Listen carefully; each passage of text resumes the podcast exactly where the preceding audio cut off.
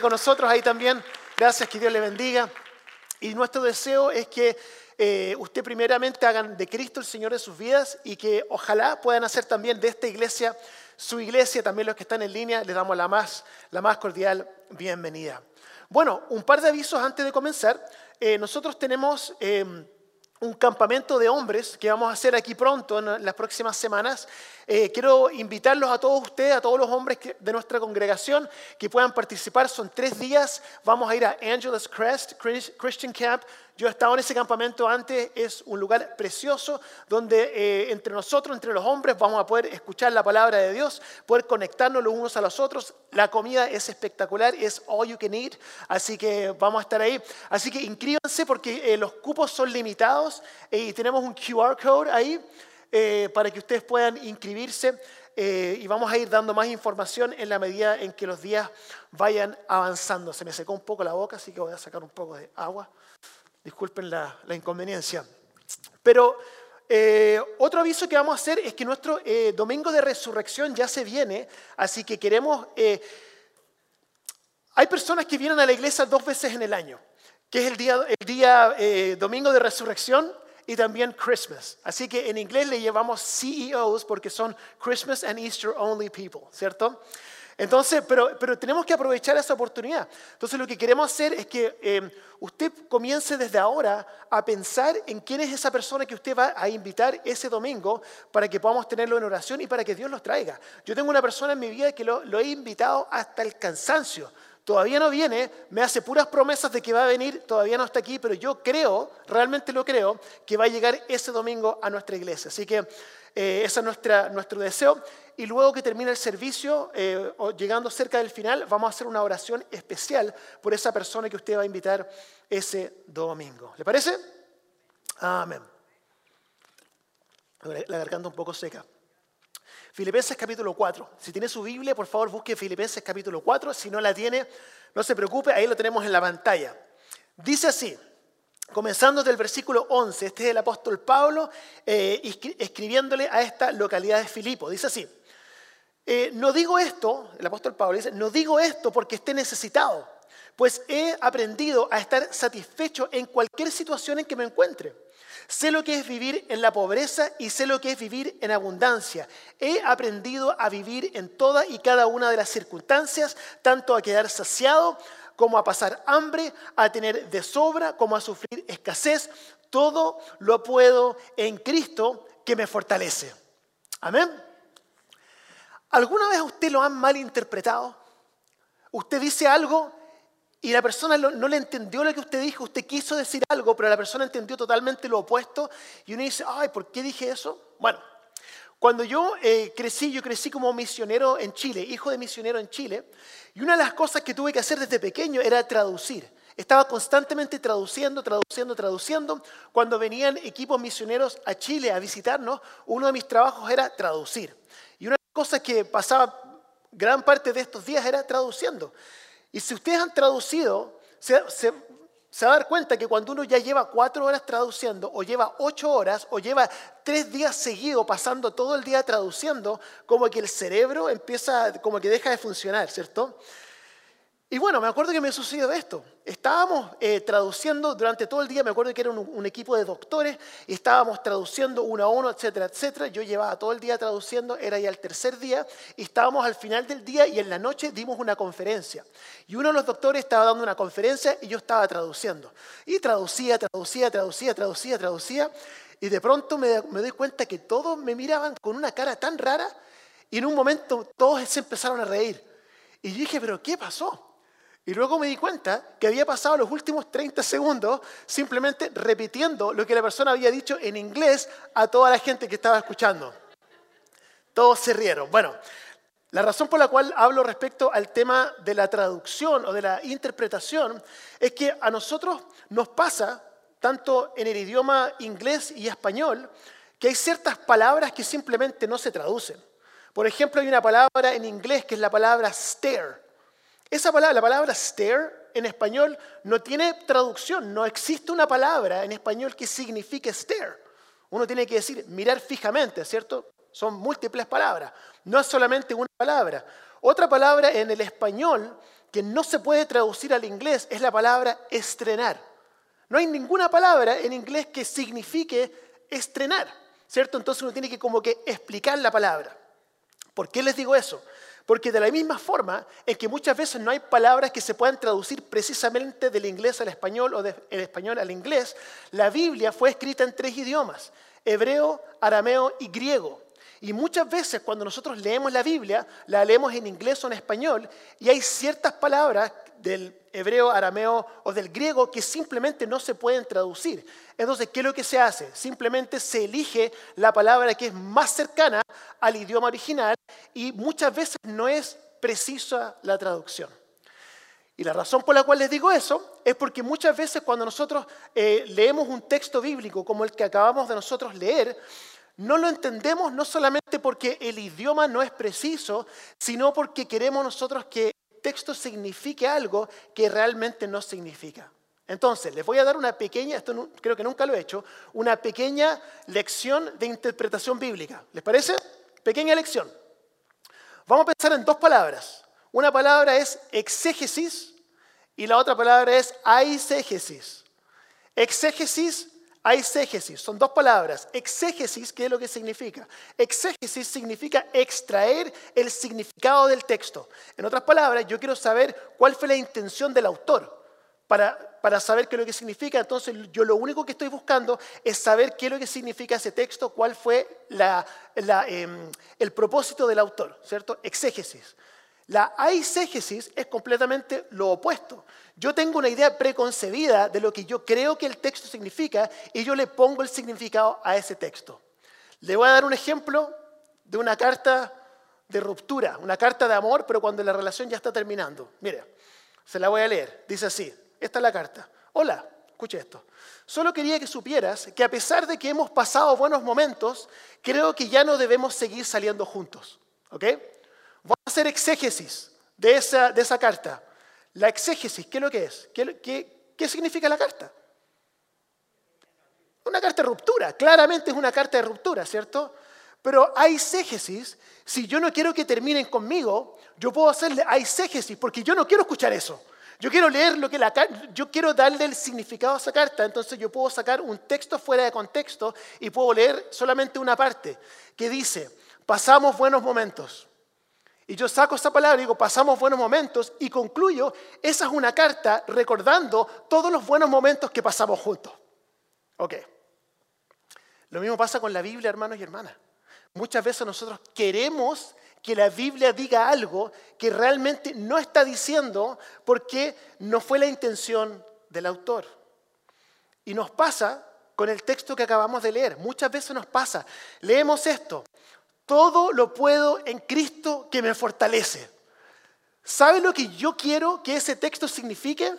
Voy a tratar de no, caerme. ¿Sabe lo que yo quiero que ese texto signifique?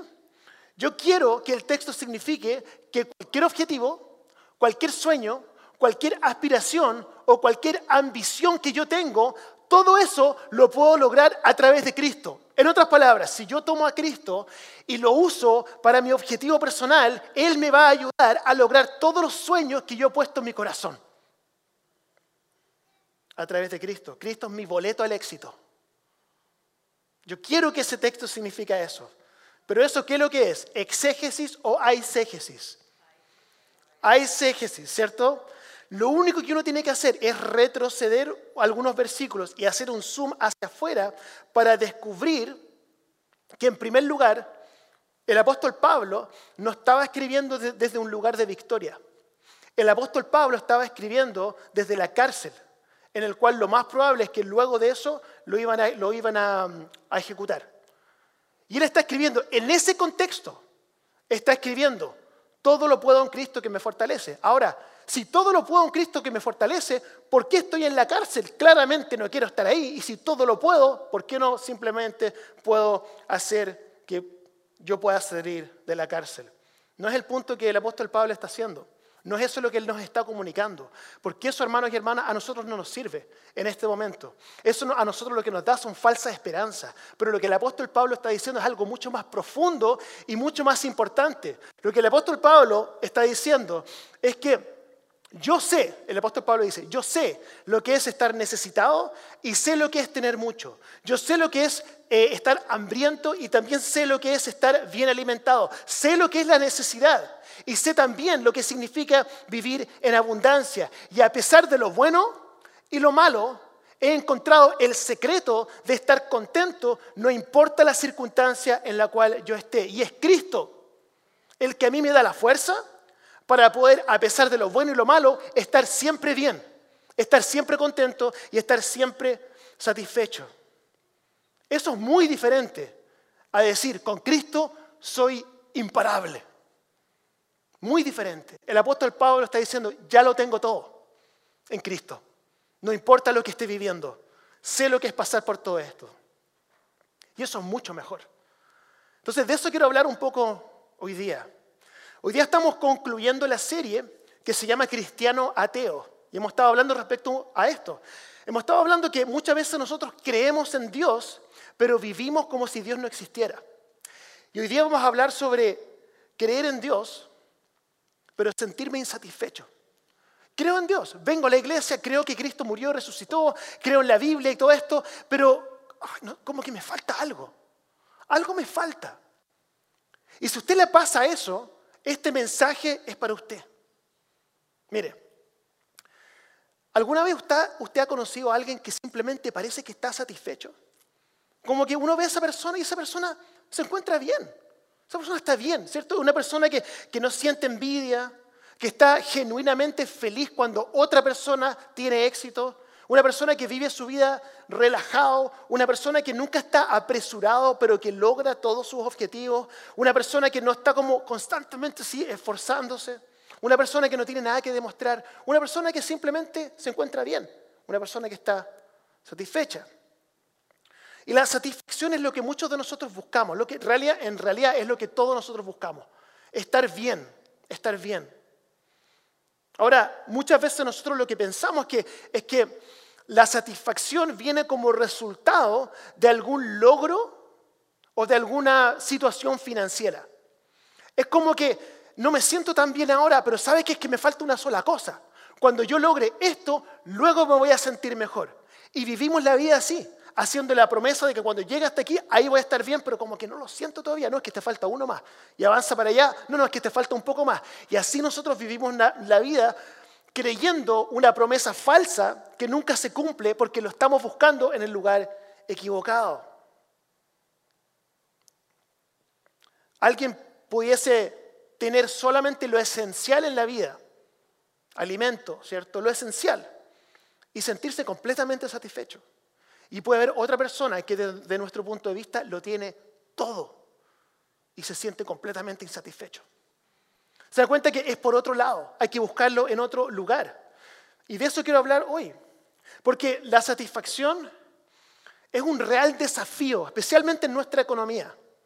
Porque, porque nuestra economía se basa sobre el cimiento de la insatisfacción. Porque, porque mientras siente que me falta algo, ¿cierto? La economía va a funcionar porque siempre estamos buscando lo que viene después. Y lo interesante también es que no importa lo que nosotros estemos persiguiendo en este momento, lo que usted está persiguiendo en este momento, ya sea una carrera, una relación, eh, un objetivo financiero, eh, sus sueños, lo que sea lo que usted está buscando, hay un motivo debajo de ese motivo. Y el motivo debajo de ese motivo es, es usted finalmente poder sentirse satisfecho. Con esta carrera, finalmente voy a sentirme satisfecho. Esas son promesas que nunca se cumplen porque es Cristo el único que lo puede hacer. Y lo que, lo que el apóstol Pablo está hablando es que, es que em, el lograr ese sentimiento de satisfacción no viene como resultado de algo que tenga que suceder, sino viene como resultado de algo que ya sucedió hace dos mil años atrás. Y eso está aquí en este momento. Lo que el apóstol Pablo quiere que nosotros entendamos es que es que abramos nuestros ojos a algo que ha estado disponible desde el principio. Em, el mundo dice que la, que la satisfacción está solamente un paso más allá. El apóstol Pablo dice, la satisfacción está ahora. está disponible hoy día. Usted se puede ir hoy día de este lugar sintiéndose completamente satisfecho. Ahora, el problema es que la satisfacción, ¿cierto? O el contentamiento, por así decirlo, contentment, la traducción es que como también, esa traducción un poco es poco precisa como contentment, estar bien, ¿cierto? Em, la satisfacción tiene un, enemigo. El enemigo de la satisfacción es la preocupación y el miedo. La preocupación, ¿cierto? La preocupación. Em, Jesús habla mucho de la preocupación y parece que es una afirmación obvia, pero que se nos olvida. De no, no alguna vez le he dicho, no, se preocupe. Y eso como que no se preocupa más todavía. Como no me diga eso porque lo está, lo está empeorando. Pero, pero Jesús insiste, dice Mateo 6, 27, dice, ¿quién de ustedes, por mucho que se preocupa, pueda añadir una sola hora al curso de su vida? Esa hora que usted desperdició preocupándose, esa hora nunca la va a recuperar. Es un desperdicio. Em, mi, mamá tiene la tendencia a preocuparse bastante. No sé cuántos de ustedes se preocupan. Mi, mamá cuando se preocupa por cosas pequeñas, pero cuando hay cosas grandes como que no se preocupa tanto. Pero las cosas pequeñas se preocupa. Por ejemplo, el equipaje. Mi mamá tiene un trauma con el equipaje. Como hemos viajado tanto como familia, siempre hemos tenido, con bastante frecuencia hemos tenido problemas con equipaje que se pierde o sobrepeso en el equipaje, etc. Entonces cuando mi mamá va a viajar, siempre está muy preocupada por el equipaje. Me acuerdo que hace un año atrás, más o menos, cuando nos vino a visitar, ella iba a viajar de vuelta, de regreso a Chile, y yo creo que me hizo pesar sus maletas por lo menos cinco veces en cinco días. Porque lo, pesábamos y estaba bien el peso. Y le agregaba un chocolatito, ay, pesémoslo de nuevo para asegurarnos, lo volvíamos a pesar. Cinco días seguimos pesándolo y cuando, cuando nos fuimos de camino al aeropuerto, todo el camino pensando, ay, no sé, habrá sido sobrepeso, tendríamos que haberlo pesado una vez más mejor antes de llegar. Yo estaba un poco frustrado y llegamos al aeropuerto y pesamos las dos maletas y estaba todo bien.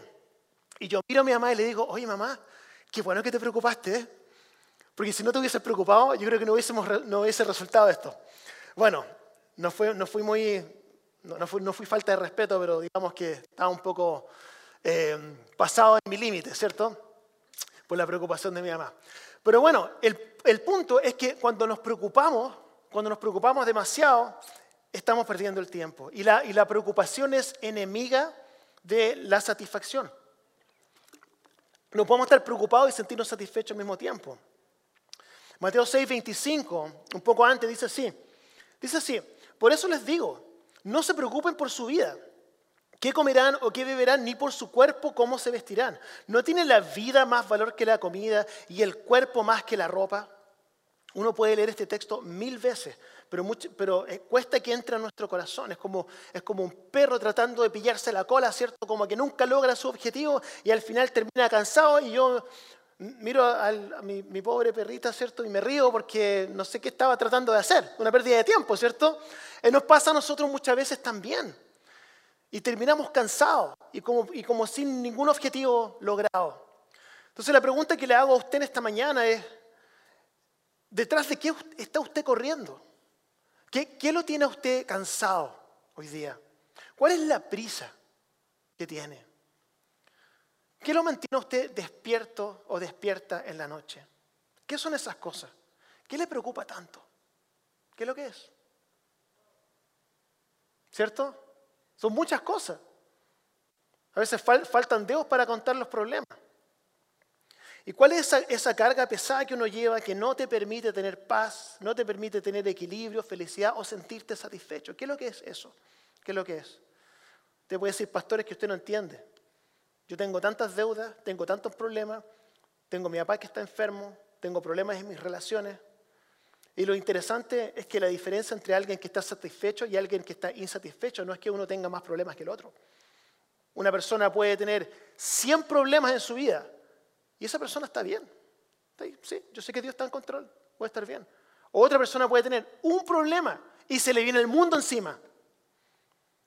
Entonces Pablo es interesante que que cuando, cuando leemos al apóstol Pablo, el apóstol Pablo no estaba escribiendo desde las playas del Caribe tomándose una margarita. Él estaba en la cárcel, a punto de ser sentenciado a muerte. Y en ese contexto es en el que escribe esto. Él en ese contexto está diciendo, estoy satisfecho, yo estoy bien, estoy bien en esta situación. Pablo descubrió algo que yo espero que nosotros descubramos esta mañana. Descubrió, descubrió algo. En el, en el griego original dice que, que, él descubrió un secreto, que hay un secreto que él descubrió. ¿Por qué, lo llamo un secreto? Porque no, no, está a la vista, pero al mismo tiempo está a la vista, está aquí, pero no lo vemos, está, está disponible para todos nosotros. Y eso es lo que quiero que descubramos hoy día.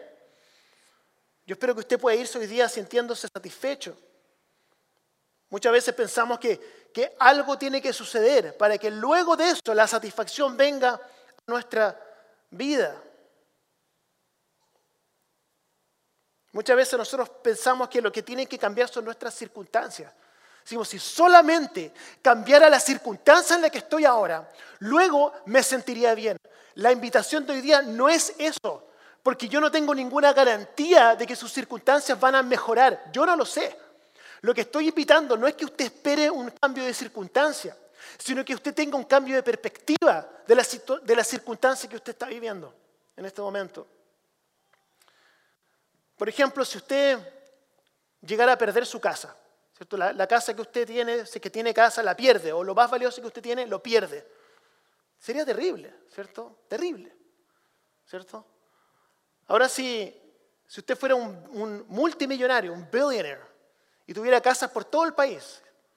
Usted sabe que perder una casa es como, bueno, es parte del negocio, uno pierde, gana, ¿cierto? La razón por la cual les digo eso es porque para que podamos entender nosotros, tener una perspectiva correcta de que en la realidad, cuando vemos las cosas con ojos espirituales, se nos abren los ojos a las riquezas espirituales que nosotros tenemos. Hermanos y hermanas, nosotros somos multimillonarios espiritualmente. Espiritualmente nosotros lo tenemos todo, lo tenemos todo y no podemos perder. Igual que el apóstol Pablo no, lo puede, no puede perder. Porque en Cristo ya lo tenemos todo, ahora, no después.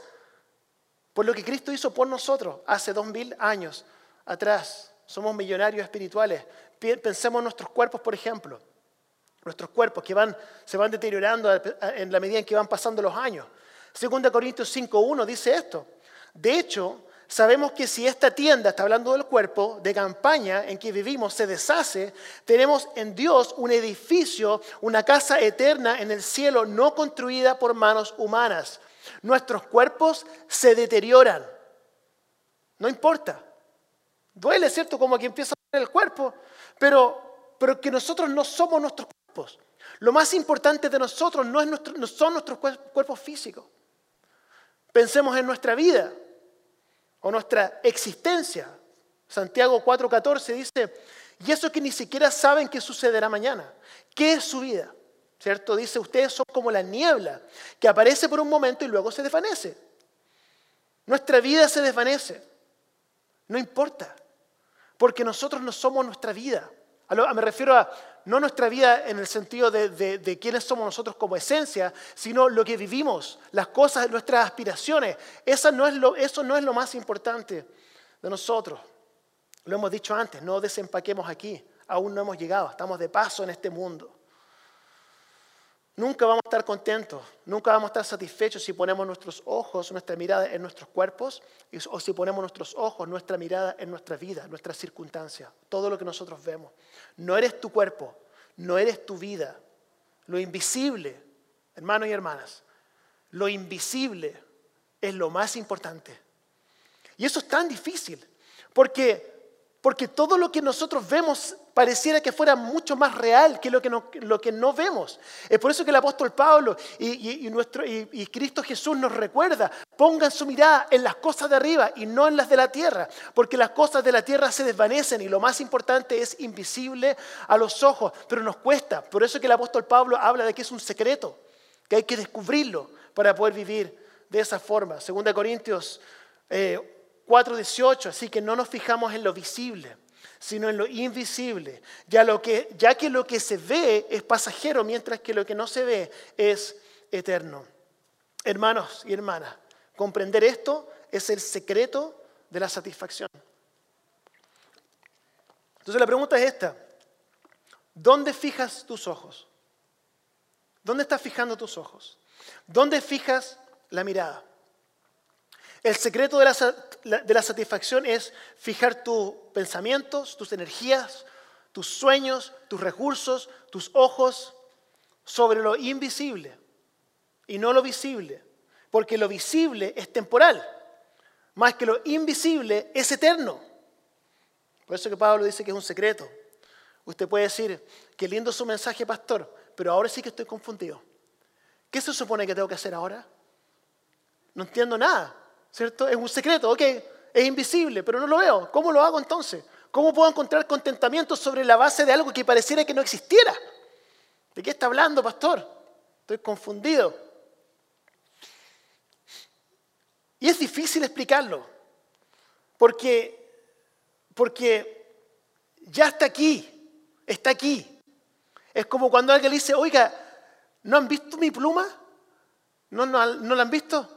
Pastor, lo tiene en la oreja. Oh, ¿verdad? Es lo mismo, es algo así. Es como que esto está disponible aquí ahora, pero lo, tenemos, pero no nos damos cuenta que lo tenemos. No es un cambio de circunstancia, a lo cual, lo cual estoy diciendo, sino que es un cambio de perspectiva, que podamos ver lo que está aquí ya. Mire, este texto me encanta. 1 Juan capítulo 5, 14 y 15. Escuche esto. Este también es un versículo más, más o menos conocido.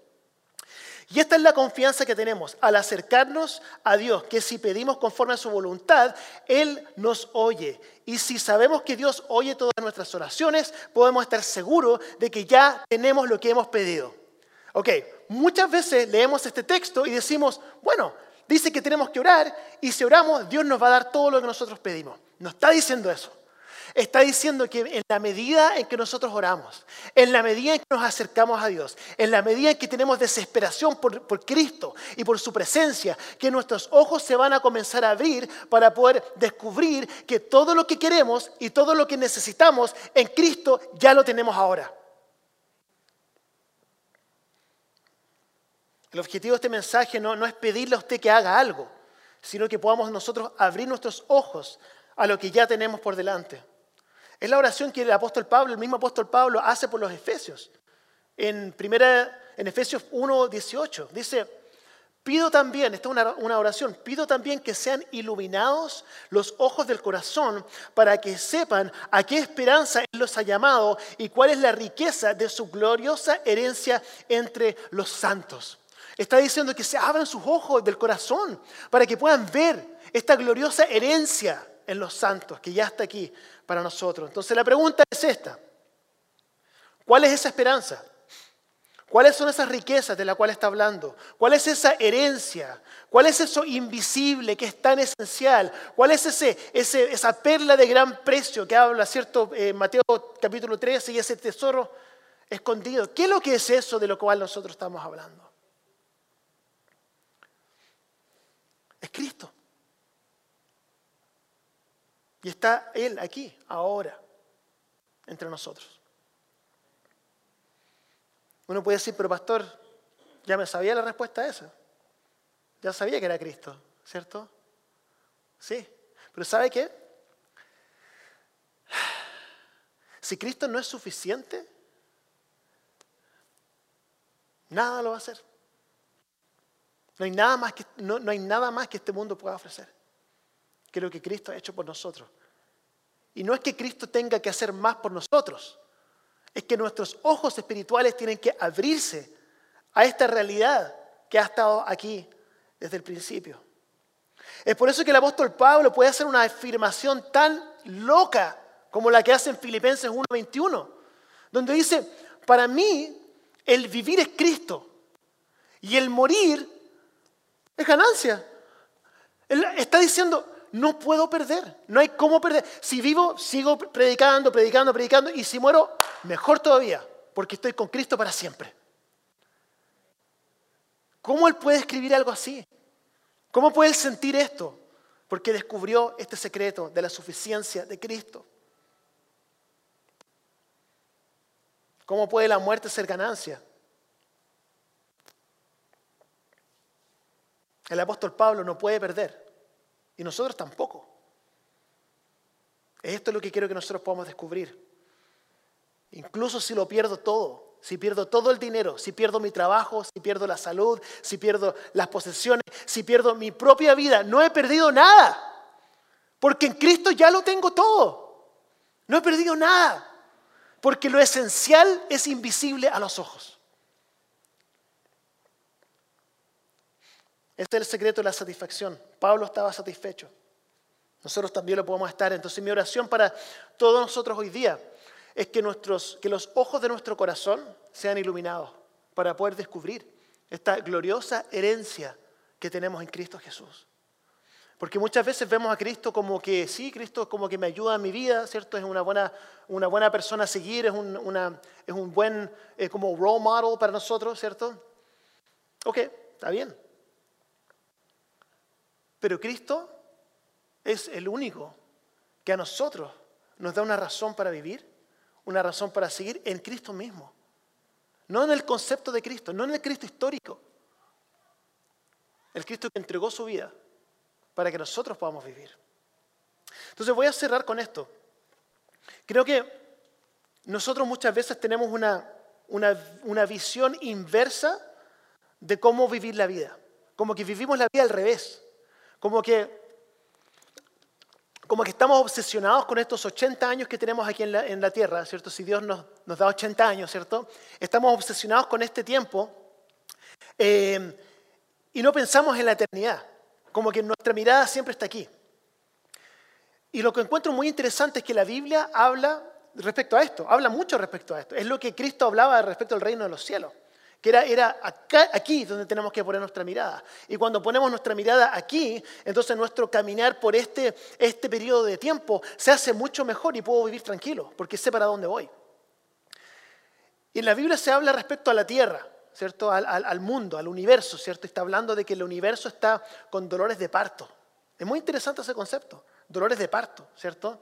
Eh, lo habla en, el Nuevo Testamento, en los Evangelios, y específicamente quiero leer algo que también escribe el apóstol Pablo en Romanos 8:22, dice así. Dice, sabemos que toda la creación todavía gime a una, como si tuviera dolores de parto. Es interesante ese texto, porque está hablando sobre los dolores de parto de una mujer. Mi esposa, hemos tenido tres hijos juntos.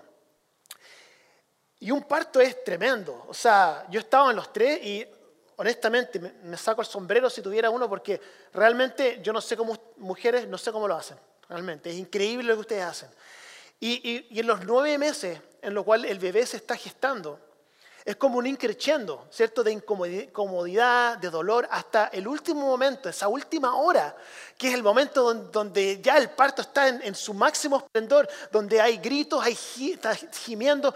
Mi esposa me acuerdo que me decía, cuando, ella, cuando estaban haciendo Matthew, que ella pensó en tirarse por la ventana, por el dolor que estaba sintiendo. Es un dolor muy fuerte. Entonces es interesante que la Biblia habla respecto a esto. Eh, pero en la misma medida en que va un increciendo de que el bebé va a nacer, al mismo tiempo va increciendo, en la medida que va creciendo el dolor, también va creciendo la esperanza. Porque uno dice, este dolor me duele tanto, me duele tanto, me duele tanto, pero yo sé que van a ser mi hijo. Yo sé que van a ser.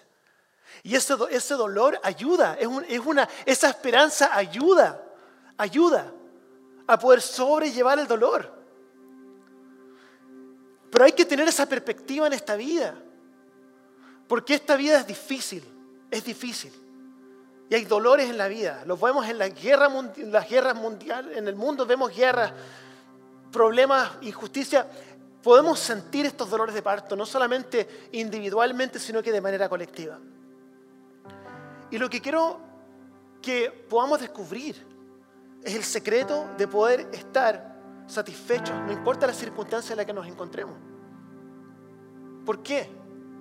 Porque sabemos que si el mundo gime y nosotros gemimos, que se viene nuestro nacimiento. Escuche esto.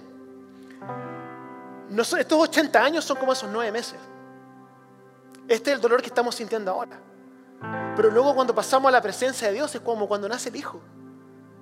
Y para eso fuimos creados. No fuimos creados para este mundo. Fuimos creados para estar en la presencia de Dios. En este momento nos estamos preparando, ¿cierto? Estamos preparando, preparando. Esa es la perspectiva que quiero que nosotros tengamos, que podamos empezar a descubrir. Y es lo que el apóstol Pablo estaba hablando.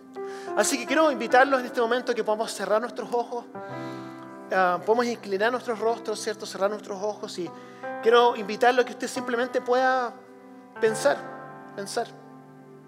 Pensar en lo que Dios ha hablado en esta mañana. Pensar en en qué es lo que Dios a usted le está pidiendo que haga, o el cambio de perspectiva al cual le está invitando que usted tenga. Y esto es un momento entre usted y Dios. No es, no es entre yo y usted, ni, ni entre usted y la persona que tiene al lado, sino entre usted y Dios.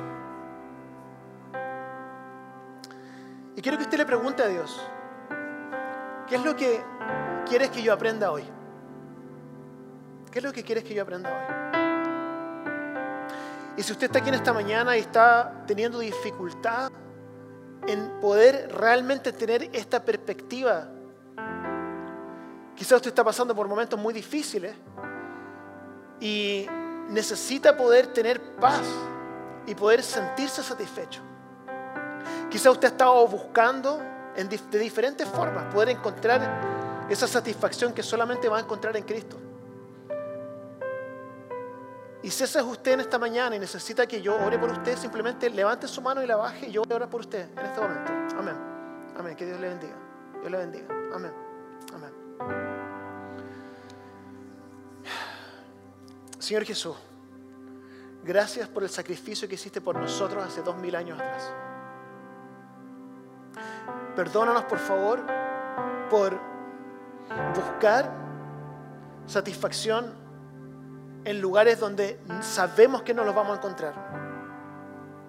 Quiero orar específicamente por las personas que levantaron sus manos. Que tú puedas visitarlos en este momento en su corazón y poder revelarles a su espíritu lo que estas palabras representan. Oro que estas personas puedan caminar en los próximos días con esperanza. Y sabiendo que lo que estamos esperando no es un cambio de circunstancia, sino un cambio de perspectiva. Y que puedan descubrir que en Cristo todo lo que necesitamos y todo lo que buscamos ya lo tenemos. Y que si Cristo no es suficiente, nada lo va a hacer. Oramos también por todos los que estamos aquí, Señor, incluso los que no levantaron sus manos, que, que podamos simplemente tener paz en nuestro corazón que dejemos de apresurarnos, que, que seamos responsables con todo lo que tenemos que hacer, pero que tampoco nos obsesionemos con que nuestros objetivos o nuestros anhelos nos van a dar la satisfacción que solamente podemos encontrar en ti. Así que oramos esto en esta mañana y te damos las gracias en el nombre de Jesús. Amén.